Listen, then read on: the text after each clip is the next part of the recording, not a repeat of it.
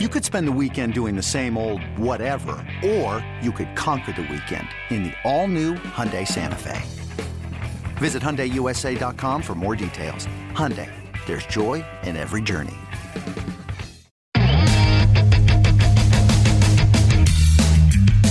Hey everybody, welcome to another edition of the M L B Pipeline Podcast. I'm Jason Ratliff here with Jim Callis and Jonathan Mayo. We've got a big show today. Just about the biggest thing that can happen in the prospect world is happening as the number one overall prospect in baseball is being called up to the big leagues for the first time. That being, of course, Rays phenom Wander Franco. So we'll talk about that plenty. Uh, we're coming up on the draft, so we will, of course, have a big segment on the draft. We'll talk about the draft combine, uh, guys who are in the College World Series. We have our Five Guys segment. And uh, we will ta- look ahead to the futures game, talk a little bit about who we'd like to see uh, in this year's game. We are going to introduce the two most recent additions to the top one hundred prospects list, and then we'll wrap up, as we always do, by answering your questions in the mailbag. Jim and Jonathan, it is Wander Franco time. Um, Jonathan, I had in my mind that maybe you could you could sing us a little uh, most wonderful time of the year tune. Why me? I think... No, am I the one who has to sing? Yeah, I, I don't know. I thought you, I thought you were probably our most musical member. Hmm. It's the most wonderful time of the year. There we go. Can you think that? There you That'll go. work. All right, that'll play. Um, so. Wander Franco, uh, he is about as hyped of a prospect uh, as we've had in, in recent years. Uh, Vlad Junior was extremely hyped as as he was the number one overall prospect, and he was on his way to the major leagues. Um, what, I, I know we did a story uh, a while back where we ranked the number one overall prospects in terms of their hype and expectations as they approach the big leagues. Do you guys happen to remember where Wander ranked on that on that list?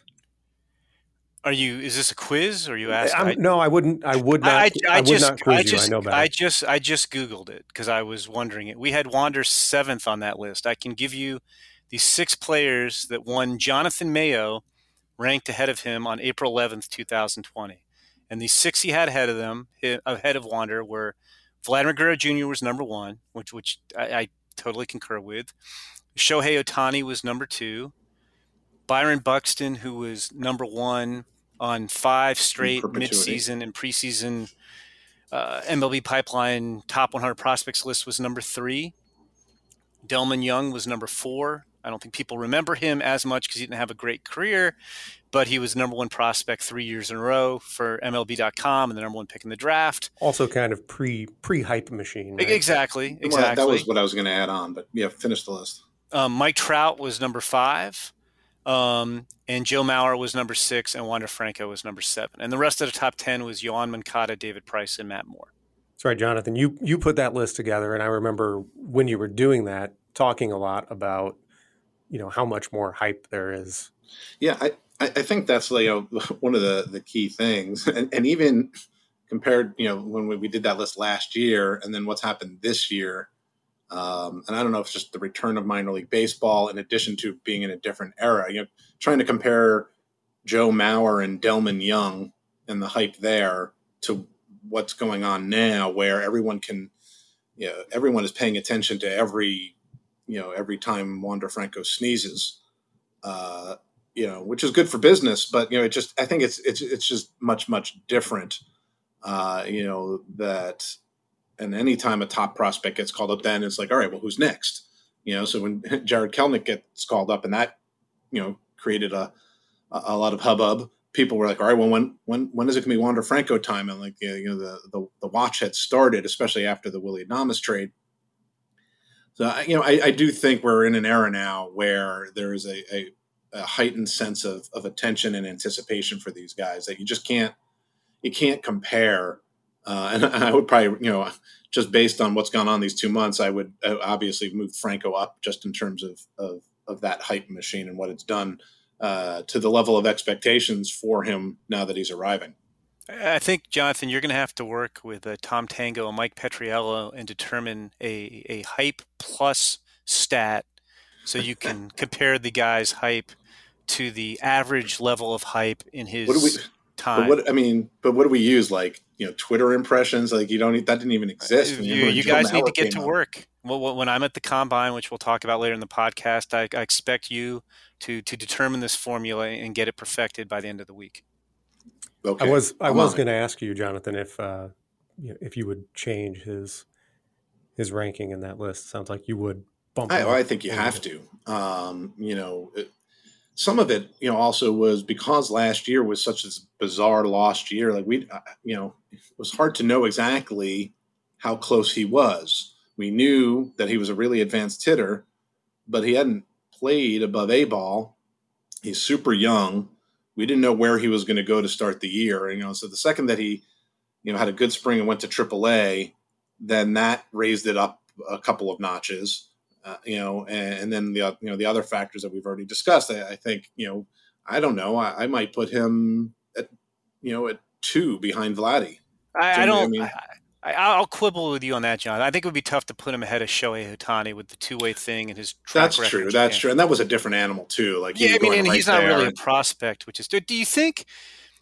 And I kind of feel like the answer is yes. That had we had twenty twenty, and he went out and tore up, you know, Double A and probably got into Triple A like Vlad Junior did at the at that same age in two thousand eighteen, the, the, the Franco's hype would be even more so now. Had he had a, a an additional year of, of minor league superstardom yep. for people to, to get excited about? No, I, I think I think that's right because it would have been well he should be in the opening day lineup, and then when he wasn't in the opening day lineup, it would be like well when are you calling him up? When are you calling him up? You know whether it's a Super Two thing, whether it's a, you know, whatever the reasoning is, you know they want him to get some at bats, you know because he you know even with the twenty twenty he still wouldn't have had a lot, but he's you know.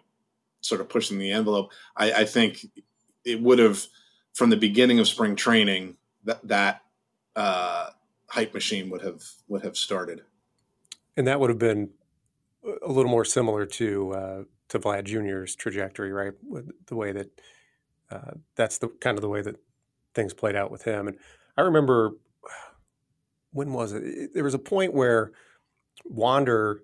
You compared his stats through his first X number of games to Vlad Junior's through his first X number of minor league games. They were eerily similar.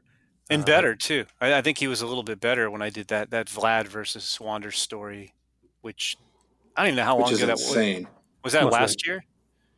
I don't remember that one as well. I don't remember. Can we resurface the video of Wander Franco? Like, I think he was playing the drums at the Rock and Roll Hall of Fame before the Futures game in twenty nineteen. Yeah, I'm trying to remember which instrument he played. He was he was in the uh, he was in the band. He was in the All Star band with Jo Adell, Royce Lewis, and wasn't there a fourth member of the band?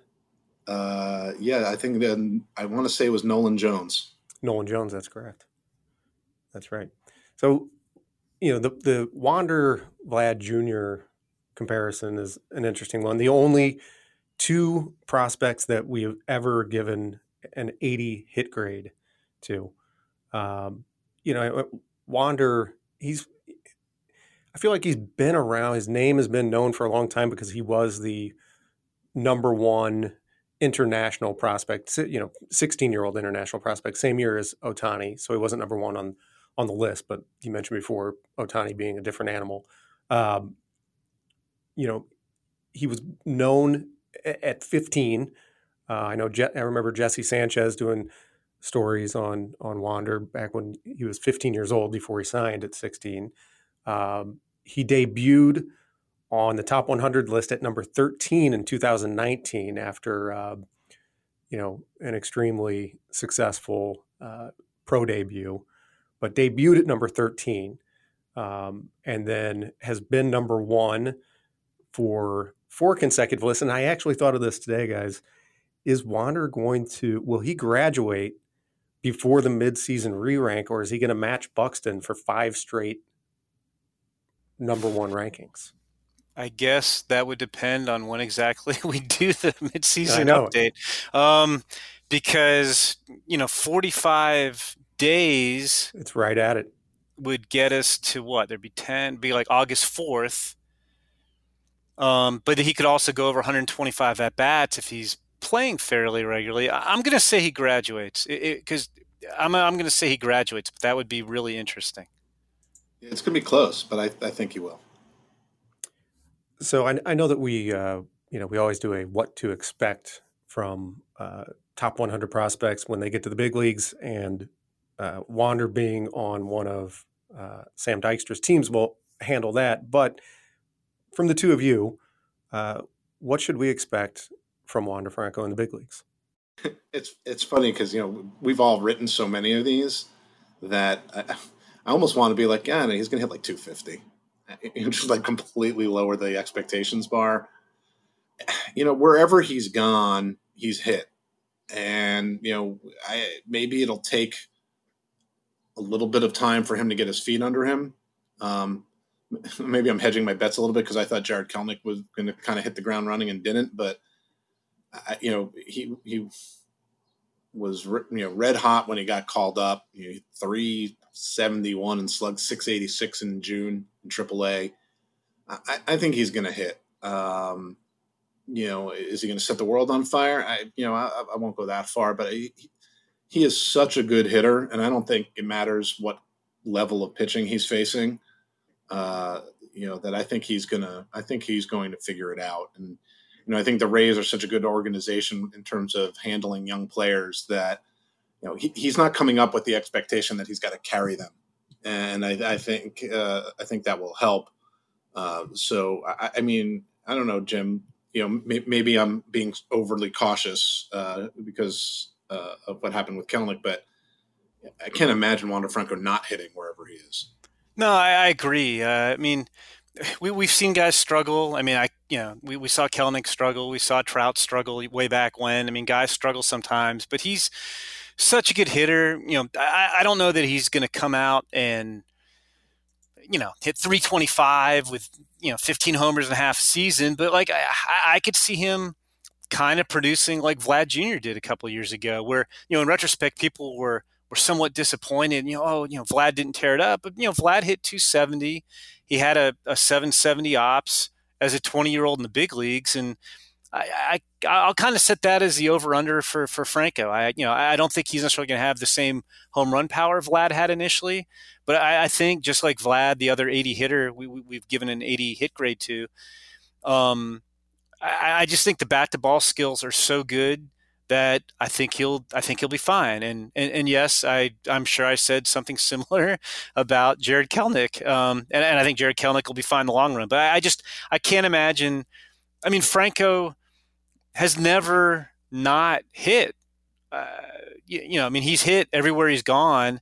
And so I, I don't think he's just going to come up to big leagues and hit two oh five or something. Yeah, and even even looking at Wander's minor league numbers compared to Kelnic's, um, and, you know, both of them playing at sort of equally young age compared to uh, the level that they were at. Wander probably a little more extreme than Kelenic even, but, you know, Wander hit three fifty-one in his pro debut, slugged five eighty-seven. Um, in two thousand nineteen, hit three twenty-seven, slugged four eighty-seven.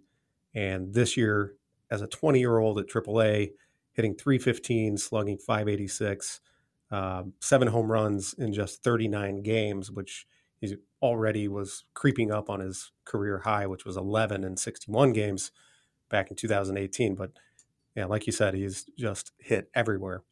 And he will be the only twenty-year-old in the big leagues when he comes up. And so, Jim, an interesting comparison with Vlad Junior there again, that, you know, Vlad Junior, I think people forgot that here was a twenty-year-old with, you know, they just locked in on these massive expectations and uh, kind of forgot about the fact that the kid was twenty years old. And now we'll have a, a similar situation with Wander being twenty years old and in the big leagues and uh, presumably playing every day. What, what, where do you expect to see him? I know he's, you know, he's played third, he's played some second. They brought up, uh, you know, everybody was expecting him to be brought up uh, uh, brought up a different shortstop in Walls.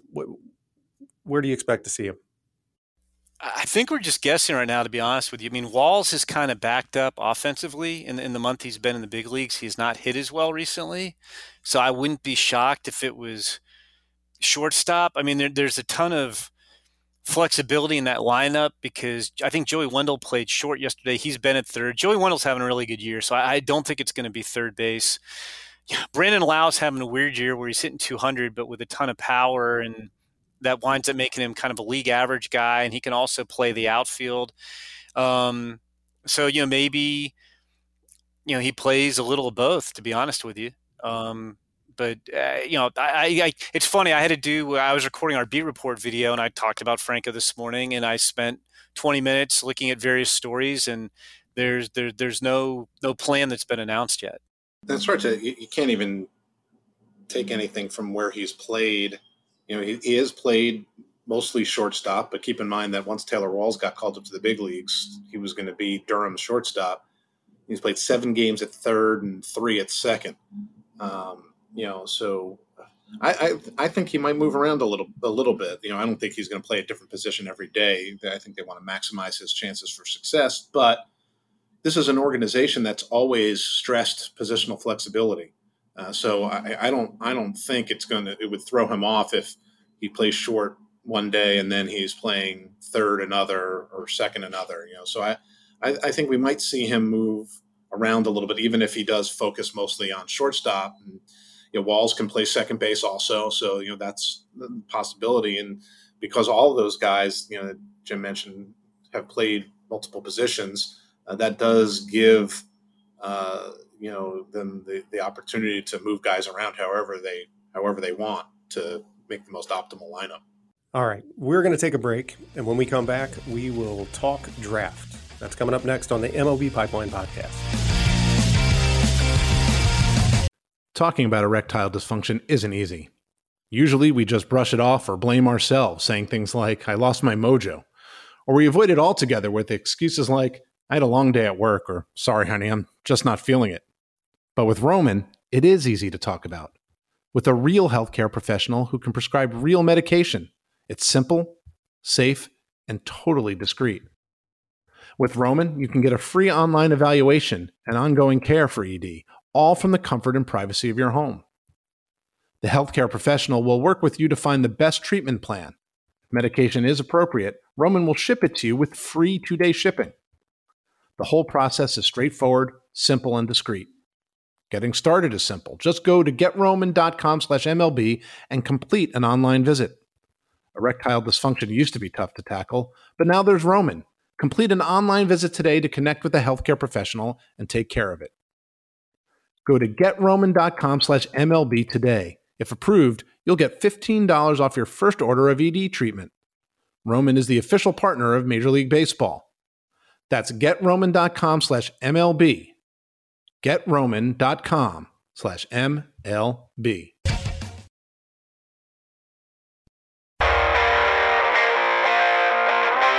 right, welcome back to the M L B Pipeline Podcast. I'm Jason Ratliff here with Jonathan Mayo and Jim Callis, who is, as we record this, preparing to head to the first ever M L B Draft Combine uh, held in Cary, North Carolina. Uh, the first of its kind, and uh, Jim, I know that you will be there for uh, the, the full week of activities. Tell us a little bit about what this is, who's going to be there, what's going to be going on. Sure. I, I, I will be there, assuming my plane makes it, since it's already been delayed an hour, as, as often happens with my summer travels. So uh, hopefully I will I will make it to uh, to Cary and, and Raleigh for the combine. But, yeah, it, it's you know they, they've got a bunch of stuff scheduled. There's going to be um, three days of high school players playing in double headers. Not, I mean, guys will be playing one game a day. They won't be playing six games over three days. But, um, you know, there'll be games Tuesday, Wednesday, Saturday. There will be pro-style workouts Thursday and Friday. There'll be medical testing. There'll be performance testing. There's going to be some educational programs, some actual social media programs.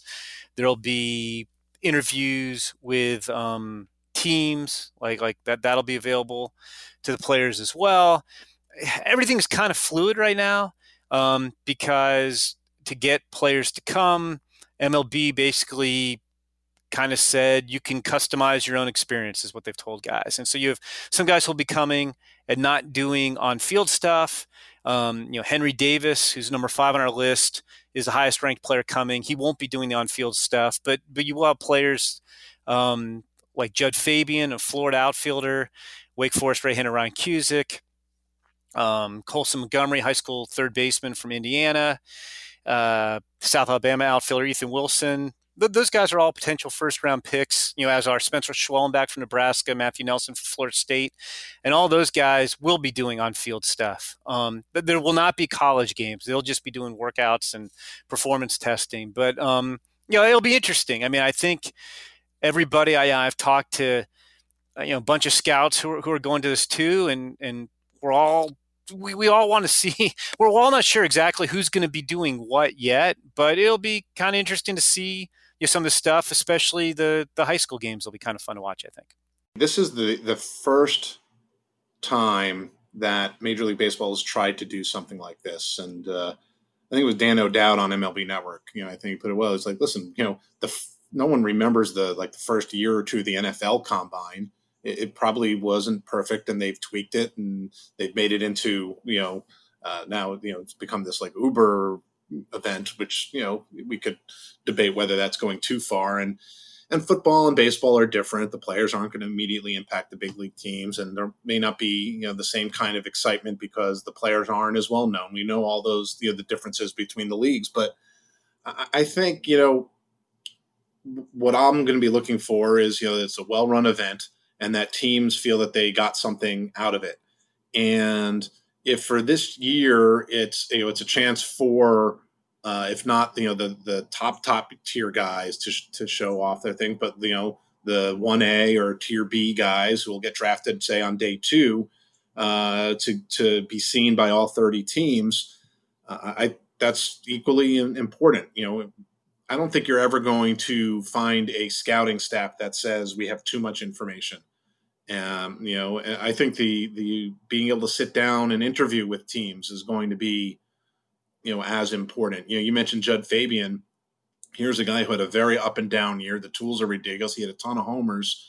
If he, you know, if he goes there and what he does in workouts and things like that will be one thing, but sitting down with teams, I, that could have a, a huge impact where he could really impress, uh, you know, impress teams with with how he carries himself. And, I, you know, so I think all of that is going to be very useful. And this is a, you know, a putting down a, a foundation. It's a stepping stone to future years where Major League Baseball can continue to to work on this event and build it out so it becomes a really impactful and effective way to for teams to kind of get a last look at a, a lot of potential draftees. All right, so that is going on all week this week. There will be complete coverage on M L B Pipeline, and you'll uh, catch a lot of this on M L B Network as well. Hey, Jason, uh, let me plug real quick. There, there will be a five-hour broadcast um, with uh, workouts, interviews with players, interview with clubs executives. That will be um, – Friday afternoon. So let me let me plug that because I know M L B Network's putting a lot of effort into that on Friday afternoon. All right. Uh, so moving ahead in our uh, draft segment here, let's talk about some draft prospects in the College World Series. It was a fun weekend. Um, had a couple of very nice pitching performances. Uh, Will Bednar and Andrew Abbott. Uh, I, I know headed into this podcast, we we were questioning Uh, before we started, is this going to be our first podcast in months where we don't have a Kumar Rocker, Jack Leiter update? I think we can update people on, on Kumar Rocker. He got hit a little bit um, in the uh, in their opener, in Vanderbilt's opener, and then uh, as we're recording, Jack Leiter is set to take the ball um, this afternoon or uh, today. So, um, Jim, Jonathan. Uh, Did you guys get to watch much this weekend? I, f- I feel like, Jim, you most certainly did. I did. I was I was watching this while uh, while while texting uh, to work on the next mock draft. I was watching a lot of it, and yeah, I mean, you know, Kumar Rocker, you know, it was he had good stuff. Yeah, it, it's if you watch the game, you know, if you looked at the box score line, he didn't walk anybody, but but his command was off, his pitch sequencing wasn't great at times. And Arizona, which has a really good lineup, you know, hit him. They scored three in the first off him. His defense didn't help him. Um, they had a couple plays they should have made in the first inning, and they didn't. Um, and then they chased him with two runs in the sixth, and Vanderbilt came back to take the lead, and Arizona tied it in the ninth, and it, it went twelve innings. It, it was a great game. Um, you know, I, I don't think I, I don't think it really changed anybody's minds about Kumar Rocker. I mean, we've talked about that with, with the College World Series, that, you know, getting another look at guys you've seen pitch sixteen, seventeen times isn't going to move the needle, especially for the guys, you know, at the very top. Now, by contrast, I mean, I think a guy did help because, you know, he, there's maybe a little bit more mixed opinions, is Will Bednar of Mississippi State, who, you know, was spectacular last night. He went six innings. He gave up one hit against Texas, struck out fifteen, um, walked a guy to lead off the, the seventh inning, and then they pulled him. He was only two short of, of the single game, single nine inning game strikeout record of seventeen held by by former Angels scouting director and straight from the draft to the big leagues, uh, Arizona State pitcher Eddie Bain. Um, and Bednar looked great. And, and, you know, I think, Jonathan, you know, we've talked about, I mean, the, the, the you know, when Gunnar Hoglund of Ole Miss got hurt, you know, kind of the, the top three college pitchers have been Jack Leiter and Kumar Rocker, Vanderbilt, and then Ty Madden at Texas. And there's no clear number four. And and Will Bednar may have, may have pushed himself into that that fourth spot of fourth college arm who's going to get drafted with just how good he commanded and, and threw his fastball and slider, both plus pitches by the Longhorns, uh, thirty swings and misses. He's got like a six to one strikeout to walk ratio this year. It's stuff, it's polish. Um, and, and so I think Will Bednar was so spectacular that he did help his cause. And, and he pitched head-to-head against Ty Madden, too, who who pitched pretty well but took a tough loss, two to one. Yeah, Madden Madden was pretty good, struck out ten in seven innings. So, you know, I think for those guys, those top three, you know, and I think you're right about Kumar Rocker, you know, unless something went horribly wrong. Um, yeah, I, that start, yeah, he, he he left too many pitches out, you know, over the middle of the zone, and that, that Arizona lineup, you know, Uh, knew what to do with it. I thought the best reaction, um, and I watched some of it too. It's not just Jim who likes the College World Series, Jason. I, I kind of am a little offended by the insinuation. Um, but uh, when Holgate, when Ryan Holgate, who's got, you know, uh, I won't say he has the most, you know, the most power. He's, he's got a lot of raw power, and, and among the best raw power in college bats. When he homered, I don't know if Rocker's reaction, he sort of just nodded, as if to say, yeah, that's what he should do with that pitch. Um, so you could tell that it, he just was not commanding the ball within the zone that well. Not then that happens, but I don't think that that impacts him. You know, Bednar was a guy who, you know, if, if you look at what we've been doing with our mocks, you know, sometimes he's in, sometimes he's out. Um, I think a start like this helps cement him as a first rounder uh, because, you know, and generally what happens is those college arms will float up if you feel a little more certainty. Uh, there's a little less risk than with the high school arms. And so I, you know, I am, Jim's working on the mock now.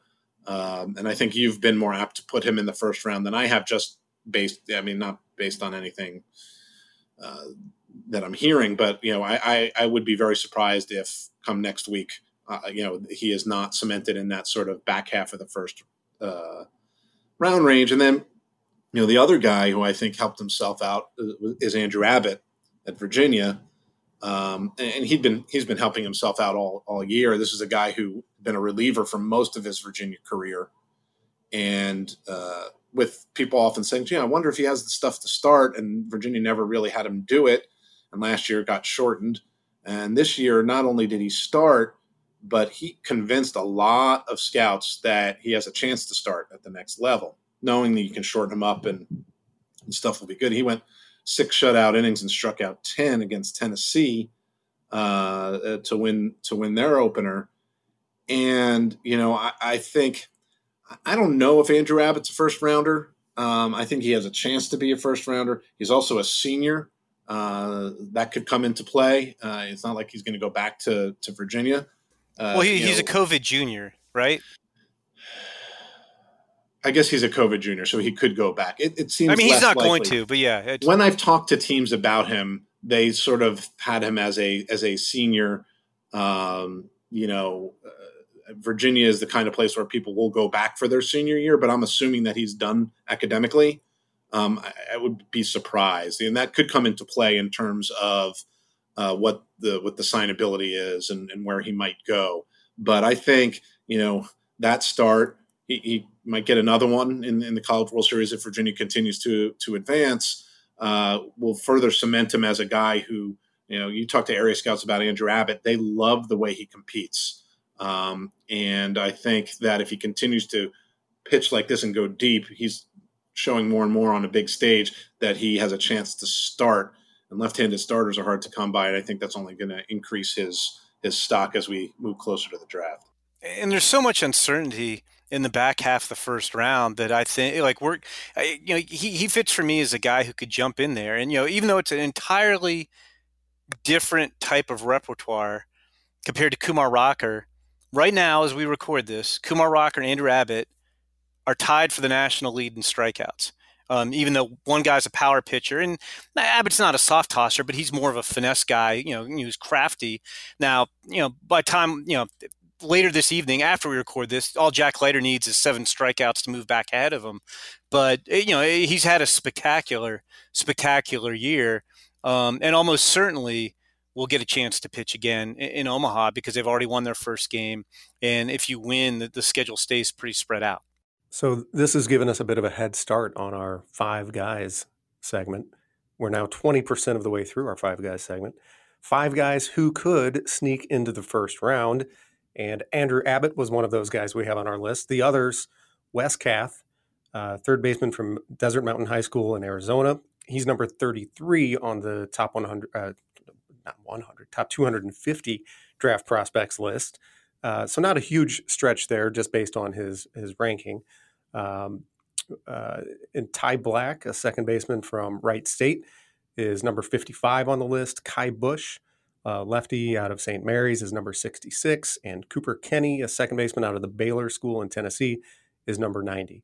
Uh, Jonathan, you want to uh, you want to take a couple more of your guys here? Sure. Uh, you know, Wes Kath uh, is the, at the top of the list, and you mentioned it, it's not a huge stretch that he might go in the first round if we have him ranked thirty-third. He's just one of those guys that uh, I know both Jim and I have heard as a possibility. But I don't, I'm not looking at our past mocks right now, but I don't think we've actually put him in too often. Um, I don't think it would be a surprise if he ended up, uh, ended up going in the first round to a team like in the back half that likes high school hitters. And he is one of those high school hitters that like people really think he's going to hit. Uh, and he's improved in terms of his defense at third. So if you think he's definitely going to stay at third, and you have the certainty of the bat, I think that probably puts him in the first round. Again, as some of those high school arms may drop to the comp or second round. And even if he doesn't go in the first round proper, uh, you know, he's a guy who'll go in the comp or even maybe the top of the second round at, at the latest. But it's the pure bat that uh, that people really will be buying. And you know, all it takes is one team, uh, you know, in that in the first round rather than, you know, in that comp or second round to say, like, we better get him. And I could see a team with extra picks saying, you know, we kind of like Wes Kath. You know, we'd love to take him in the second round or with our comp pick.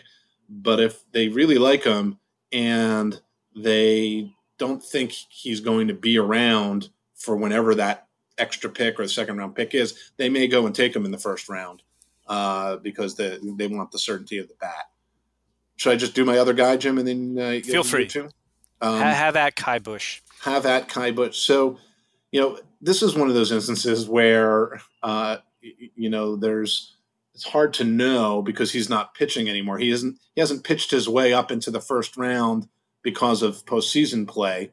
Uh, but we're talking about a guy who's a, a six foot six lefty uh, at Saint Mary's who you know, finished the year with Re- ridiculous numbers, uh, struck out almost thirteen per nine while only walking two point two, uh, finished with a two point nine nine E R A, did not give up uh, a lot of hits, uh, and pitched, he did pitch very, very well down the stretch. Um, you know, so he is the kind of guy that if he goes and works out for teams, uh, just the physicality, I think, will certainly help him. Uh, but he has the chance with uh, to have really, really good stuff. He's up to ninety-six with his fastball. Uh, Sipmore ninety-three, ninety-four. Commanded the fastball a lot better this year. Uh, people don't pick it up. Uh, they're synced to it. His slider is an, at least above average. It might be plus when all is said and done. Um, he's got two different breaking balls. They can blur into each other. Maybe he ends up with just one. Uh, the changeup is has shown flashes, but he hasn't really needed it. But so we're talking about a guy who has moved around a bit, but he has a chance to have four pitches, and he was commanding them much, much better, especially down the stretch. And I think that's moved him into that first round conversation, uh, just as a as a big physical college college lefty with a, a starting pitcher repertoire. You know, in last week's five guys, we, we did five guys who had helium, and, and I mentioned Trey Sweeney of Eastern Illinois, uh, shortstop, probably future third baseman who could sneak into the first round, and and we decided, I, I guess, five guys rules dictate you can't be in back-to-back five guys. So so no Trey Sweeney, who would have been perfect for this, but I'll, I'll stick in the same vein with two more bat-first guys who could wind up being, you know, late, you know, we'll say first-round picks in the twenties in a draft where there aren't a whole lot of guys who've performed well at the plate all season. Uh, the first one's Tyler Black of Wright State, second baseman. Um, I, he's the son of, I know both of you are big fans of Canadian sports broadcaster Rod Black. He he was uh, love Rod's work. I know you do. Um, Tyler was a uh, you know again we'll, we'll go cliche with Canada. You know, talented hockey player before he decided to focus on baseball. And you know it, there there are a number of guys in this draft who have you know have the bat's the only above average tool, and that's the case with Tyler Black. It's a plus bat. It's, you know, he's left-handed hitter, really good swing, very good approach at the plate. You know, he's probably a fifteen-homer guy. You know, if you want to be really bullish on him, you could say, you know, maybe he gets almost all his raw power because he's such a good hitter. You know, speed and arm are kind of average-ish. He had shoulder surgery in the offseason. You know, probably going to be a second baseman. You know, I don't know if he has the arm for third. Not really the quickness or the arm for short. But he can really, really hit. And, and he helped himself. I mean, it seems like it was, well, it was months ago. But opening day, they played Vanderbilt, and he got a double against Kumar Rocker. And then they started the season with, with five games against Vanderbilt and, and Alabama, and he drew seven walks in, in those games. I, I think he had three or four hits. But, like, you know, so he showed against, you know, the best pitching he faced all year. He, he you know, he did very well. Wright State's, you know, had had a number of interesting draft picks in the last few years. Sean Murphy's in the big leagues. Peyton Bur- Burdick's in the Marlins system, Seth Gray in the Twins system, and Tyler Black's going to be another one. And and then yet another guy, kind of in that same vein, is Cooper Kinney from the Baylor School in Tennessee, uh, South Carolina recruit. Um, you know, it, it's interesting because that school has four legitimate prospects in, in him, shortstop Daniel Corona. They've got a, a corner infielder named Vitas Valencius and a right-hander named Jay Dill. And he's probably the only one who gets drafted high enough to sign, but is one of the most advanced high school hitters in the in the draft. He might, you know, I'm starting to hear that he might sneak into the first round. And, you know, he's honestly kind of similar to Tyler Black at the high school level. He's got a really good left-handed stroke. It's an advanced approach at the plate. He might have a tick more power than Black. Um, but the question with him is, where do you wind up playing him? You, you know, you're hoping that he can play an adequate second base, and maybe he's a Daniel Murphy type, but he's a thirty-five runner on the twenty to eighty scale. Um, he's got, you know, slightly below average arm. So even second baseman might be a stretch, and he might be left field or first base. But, but if you're confident you could turn him into a passable second baseman, his bat is really, really good. And, and, and I think we're going to see, you know, th- th- we probably could do five more guys. Like Connor Norby at East Carolina is another guy. Cody Morissette Jonathan's one of your guys at B C. There's a number of these guys who can hit that could wind up sneaking into the first round despite not necessarily being ranked that high on our list or, or other people's lists. Five guys segment for next week is set. Five more guys next week. Five more guys. All right, when we come back, we'll look ahead to this year's Futures game and talk about some of the guys that we hope to see in that showcase. That's coming up next on the M L B Pipeline Podcast. This past year has shown us that without your health, you have nothing. If you're not well, you can't work, look after yourself, or take care of your family. you can't enjoy the life you've worked so hard to build. That's why you need to prioritize taking care of your long-term health today, before it goes from good to bad to worse. So invest in your long-term health with Forward. Forward is intelligent medicine with a personal touch. Their doctors are dedicated to catching top killers like cancer and heart disease early, before it's too late. And catching them early could save you tens of thousands of dollars in the long run.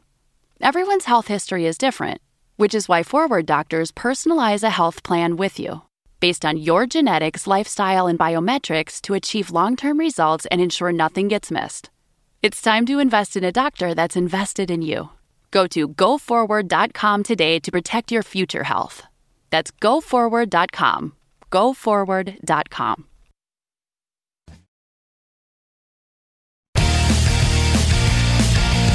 Welcome back to the M L B Pipeline Podcast. Jason Ratliff, Jim Callis, Jonathan Mayo, and we are looking ahead to the Futures game now, uh, which is crazily for us on the same day as day one of the draft, basically taking our two biggest events of the year and smashing them into one day. It's going to be a fun day, guys. Um, I think so we should we put the mid- Rule five draft on that day too, Jason. Can we, can we yes. add the Rule five draft maybe in between the Futures trade game deadline and the Rule four draft? Move the trade deadline, yes. Another one. I suddenly feel like one of those uh, people who had their birthday like on Christmas. Yeah. Not that I celebrate yeah. Christmas, but like I just feel like it's that. Always felt bad for those people. Yeah. Um. So yeah, we we you know missed out on the game last year. Obviously, um, in two thousand nineteen, it uh, changed formats uh, from the U S versus the world to N L versus A L. Um, it is also now a seven-inning game. Uh, but none, and nonetheless, we are very excited about this. Um, the uh, committee uh, to select the rosters is currently working on that, and uh, those rosters will be coming out soon. So there are a, a number of fantastic prospects who are eligible to uh, play this year. Let's take a look at a handful of those that you guys are particularly excited about. Uh, Jim, why don't you start us off? We'll do a hitter and a pitcher each. Why don't you start us off with your hitter? Yeah, I would have, I, I would have struggled with hitter because I've said, I, I mean, I think I've said several times on this podcast, I mean, the two guys I wanted to see most in this game were Jasson Domínguez and Marco Luciano. And because Jasson Domínguez has yet to make his official pro debut, and I, I doubt that we'll necessarily be able to get a guy who hasn't made his pro debut in the Futures game, I will go with Marco Luciano, who's having a good year in, in A-ball. No shock. You know, his power plays, we knew that. It's electric bat speed. It's tremendous power. I mean, this could be a potential forty-homer guy. Um, I think he's got a better chance to stay at short. You know, he's not going to be a gold glover, but he's got a better chance to stay there than we thought initially when he signed. Best Giants international prospect in years. I... You know, can't wait to see him in the Futures game. You know, B P, uh, he just, to me, one of the most exciting players in, in, in baseball in terms of prospects, and, and I've never seen him play. And then pitcher-wise, I'd go with Cade Cavalli with the Nationals, who has, you know, got tremendous stuff, first-round pick last year. You know, I think the biggest question with him, honestly, is health. I mean, going back to high school, he's never really had a fully healthy season. You know, didn't get the opportunity last year with COVID, but his stuff, I mean, he can go up to one hundred. He's got a power curveball. He's got an even more powerful slider cutter. Um, he's got power to his changeup. I mean, he's all about power. And, and right now he leads the minors with seventy-seven strikeouts and forty-six and two-thirds innings. He's already earned a promotion to Double A. After just seven starts, he struck out six and six innings there in his first game. Um, so he's probably the, the pitcher I'm most excited about seeing. I, I feel like we've seen a lot of these guys, but, but I, I have never seen Cade Cavalli live, and, and looking forward to that. It is one of the fun things about the, the Futures game uh, in, in terms of seeing guys that we haven't seen, or even if we saw them a little bit. Uh, so I'll go pitcher first just because you – You, you went pitcher last, so it's like a serpentine draft. But um, serpentine, serpentine. So can never have too many in-laws references. Um, so Nick Lodolo is the is the pitcher that I like. I'm I'm excited to see, and he's not you know he's not going to come in and throw a hundred. You know, it's not going to be one of those ooh and ah. But he just can really, really pitch. And we were getting a chance to see him now for the first time. Reds took him number seven overall. Uh, he's got a blister on his finger right now. I'm hoping he's back in time uh, to, to be able to pitch. Uh, but, you know, his pro debut back in twenty nineteen, he didn't walk a guy and struck out thirty in eighteen and a third innings just to whet people's appetite. And then we had to wait until twenty twenty-one outside of, you know, the the alternate site reports that we were getting.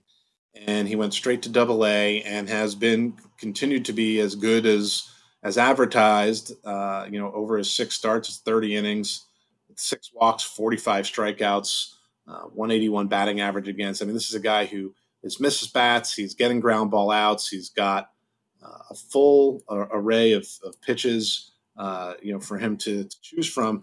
And, you know, he, he just really knows how to pitch. Now, in, in a futures game, he's going to come in and pitch one inning, right? It's not going to be a lot. But, uh, you know, this is this is a guy with good stuff. I'm not uh, saying that he's a soft tosser, but, you know, three above average pitches with plus control.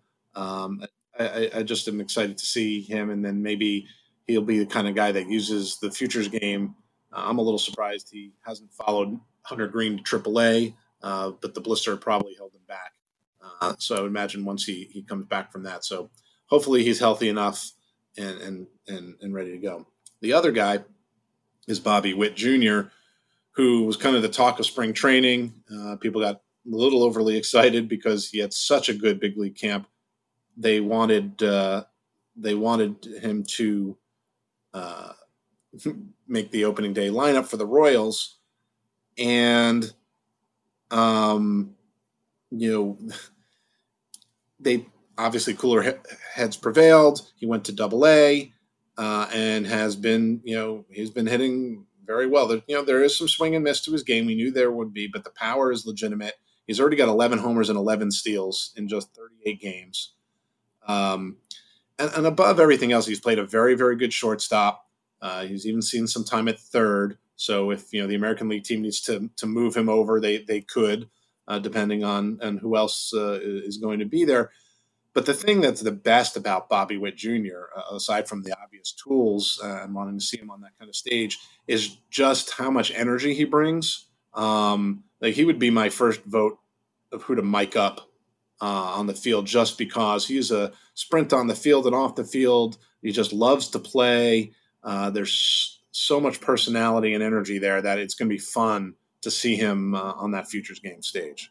All right. And in addition to those four guys, I mean, there are a bunch of top twenty overall types that we've not seen in the big leagues yet and could uh, be seen in the futures game this year. Adley Rutschman, Spencer Torkelson, Julio Rodriguez, uh, J J Bleday, Riley Green, Austin Martin, uh, a whole list of very, you know, elite prospects that uh, we could be seeing in the futures game in Colorado in just a few weeks. So uh, stay tuned. We will have those rosters uh, coming out soon uh, within the next uh, couple weeks, I'd say, uh, as we gear up for the futures game.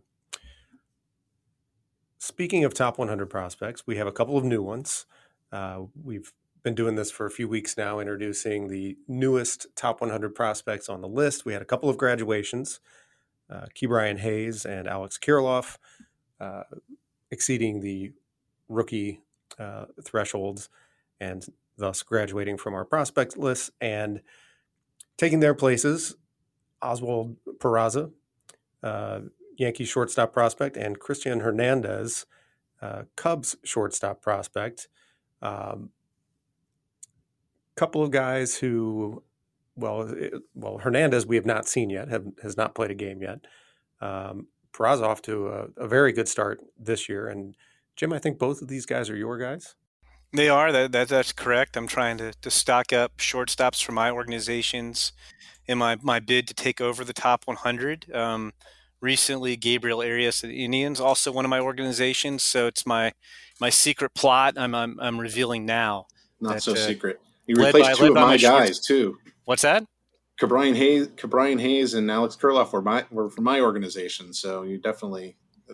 Wow, Jim's taking over. That's right. Yes. And, and, and I mean, Jonathan could tell you yesterday I was I was lobbying a little bit for Anthony Volpe, another shortstop in my organization. So, um, yeah, I'm, I'm trying to go. But no, but both these guys are, you know, obviously if you're a top one hundred prospect, you're talented. But both these guys have, you know, outstanding all-around potential, you know, including a higher offensive ceiling than most shortstops. You know, Peraza was was not a big-ticket international signing. one hundred seventy-five thousand dollars out of Venezuela in, in two thousand sixteen.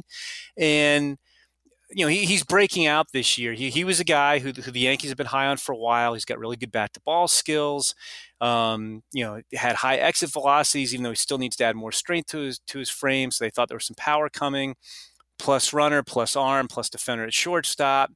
And he's off to a great start this year. You know, through forty games, he's already earned a, a promotion to Double A. Um, at, at age, tw- I, th- I think he technically got promoted before, right before he turned twenty-one. So he, he turned twenty-one about a week ago. But forty games, he, he's got a an O P S over nine hundred. He's got nineteen extra base hits. He's got sixteen steals. Um, so he, he's starting to show exactly what the Yankees thought they had in him. And and then by contrast, Hernandez was a big ticket signing. Um, the Cubs signed him for three million dollars in January. Uh, you know, the twenty twenty international class, as we discussed, got pushed back. You couldn't sign guys until January rather than July. And the Cubs say he's got more upside than any international player they've signed recently. And, and that includes Eloy Jimenez and Gleyber Torres, who are part of the same class. And, you know, Hernandez yet to make his pro debut, but I mean, you could have a two eighty to three hundred hitter, twenty-five to thirty homers a year, plus runner, solid defender, solid arm strength. You know, I think he stays at short. Um, if he winds up, you know, growing too big for shortstop, he's six two, one seventy-five now. His bat's going to profile anywhere. So, so two really interesting shortstops, super young guys. Uh, Peraza's just turned twenty-one, and Hernandez is just seventeen. All right, let's wrap up this week's ep- ep- uh, edition of the Pipeline Podcast, as we always do, by answering questions in the mailbag. And this one comes from Chris Chapman. His handle is Chap Daddy seventy-six, and he says, better future, Jo Adell or Jared Kelenic? Both had similar cups of coffee their first go round. Those, yeah, those cups of coffee were cold, cold and, and bitter, I would say.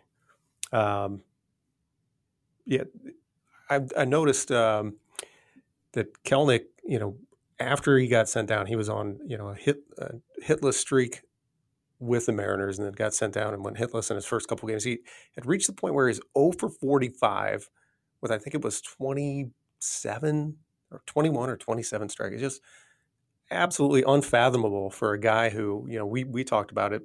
You know, you never would have expected Kelenic to go up and and not hit at all.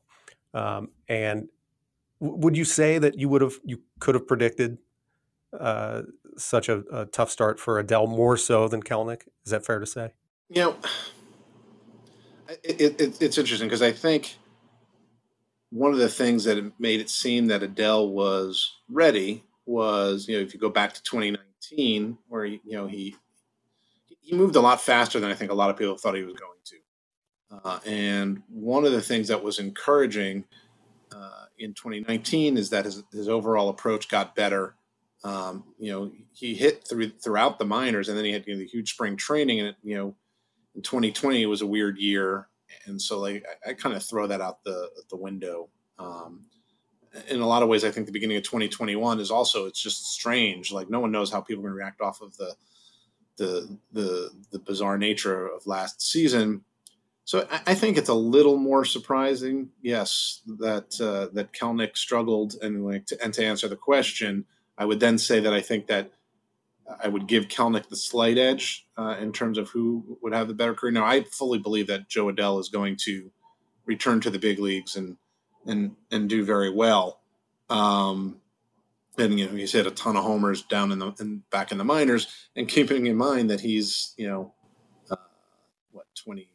Two, you know, uh, and and twenty-two for all of this year, so uh, he's still way ahead of the, of the curve, uh, and I think he's going to figure it out. The one thing that I believe makes the one thing that I, I believe makes um, Kelenic a, a you know a, given the edge is I think he's always had a slightly more advanced approach at the plate.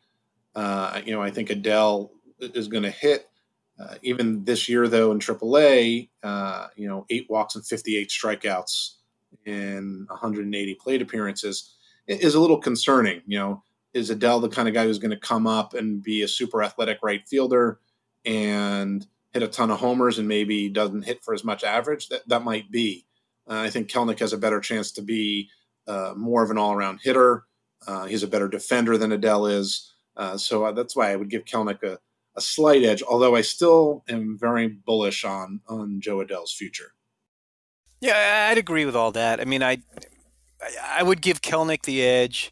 I, I think he's a, a better hitter, although I, th- I think Adell is a better hitter than he got credit for as an amateur. Um, you know, it's interesting though, they're in different drafts. Adell is only three months older than Kelenic. Um, but but I think everything Jonathan just said is is correct. I, I feel I have a little bit more faith in Kelnic's bat. Adell's got more power. Um, I think Kelnic's probably a little bit better defender. Um, I, I think they're both going to be fine. They they both came up at, at a young age. You know, another thing to remember. I mean, when when Adell came up, he played seventy games above A ball, you know, twenty-seven in, in, in triple A. And when Kelenic came up, he had played, I think, about thirty games above A ball and only about nine or ten in, in triple A. So, you know, I, I think, you know, I'm with Jonathan. I give him a mulligan just because twenty twenty was a strange year. It wasn't a full development year. They didn't have a lot of upper level minors experience. I think I think they'll both be good in the long run. But if you make me pick one, I, I will take Kelenic over Adell. And there is, of course, a long list of uh, elite prospects who came up, struggled mightily in their first go-round, and then rebounded to become the players that they were expected to be. Uh, most notable among them probably being one Mike Trout. All right, well, thanks very much to Chris Chapman for his question. Thanks to everyone for listening. That is going to do it for this week's M L B Pipeline podcast. Don't forget to to subscribe on Apple Podcasts, Spotify, or wherever you get your podcasts so you don't miss an episode. If you're enjoying the show or have any suggestions, leave us a rating and a review. Thanks for listening, everybody. See you next week. Talking about erectile dysfunction isn't easy. Usually we just brush it off or blame ourselves, saying things like, I lost my mojo. Or we avoid it altogether with excuses like, I had a long day at work, or sorry, honey, I'm just not feeling it. But with Roman, it is easy to talk about. With a real healthcare professional who can prescribe real medication, it's simple, safe, and totally discreet. With Roman, you can get a free online evaluation and ongoing care for E D, all from the comfort and privacy of your home. The healthcare professional will work with you to find the best treatment plan. If medication is appropriate, Roman will ship it to you with free two-day shipping. The whole process is straightforward, simple, and discreet. Getting started is simple. Just go to get roman dot com slash M L B and complete an online visit. Erectile dysfunction used to be tough to tackle, but now there's Roman. Complete an online visit today to connect with a healthcare professional and take care of it. Go to get roman dot com slash M L B today. If approved, you'll get fifteen dollars off your first order of E D treatment. Roman is the official partner of Major League Baseball. That's get roman dot com slash M L B. get roman dot com slash M L B.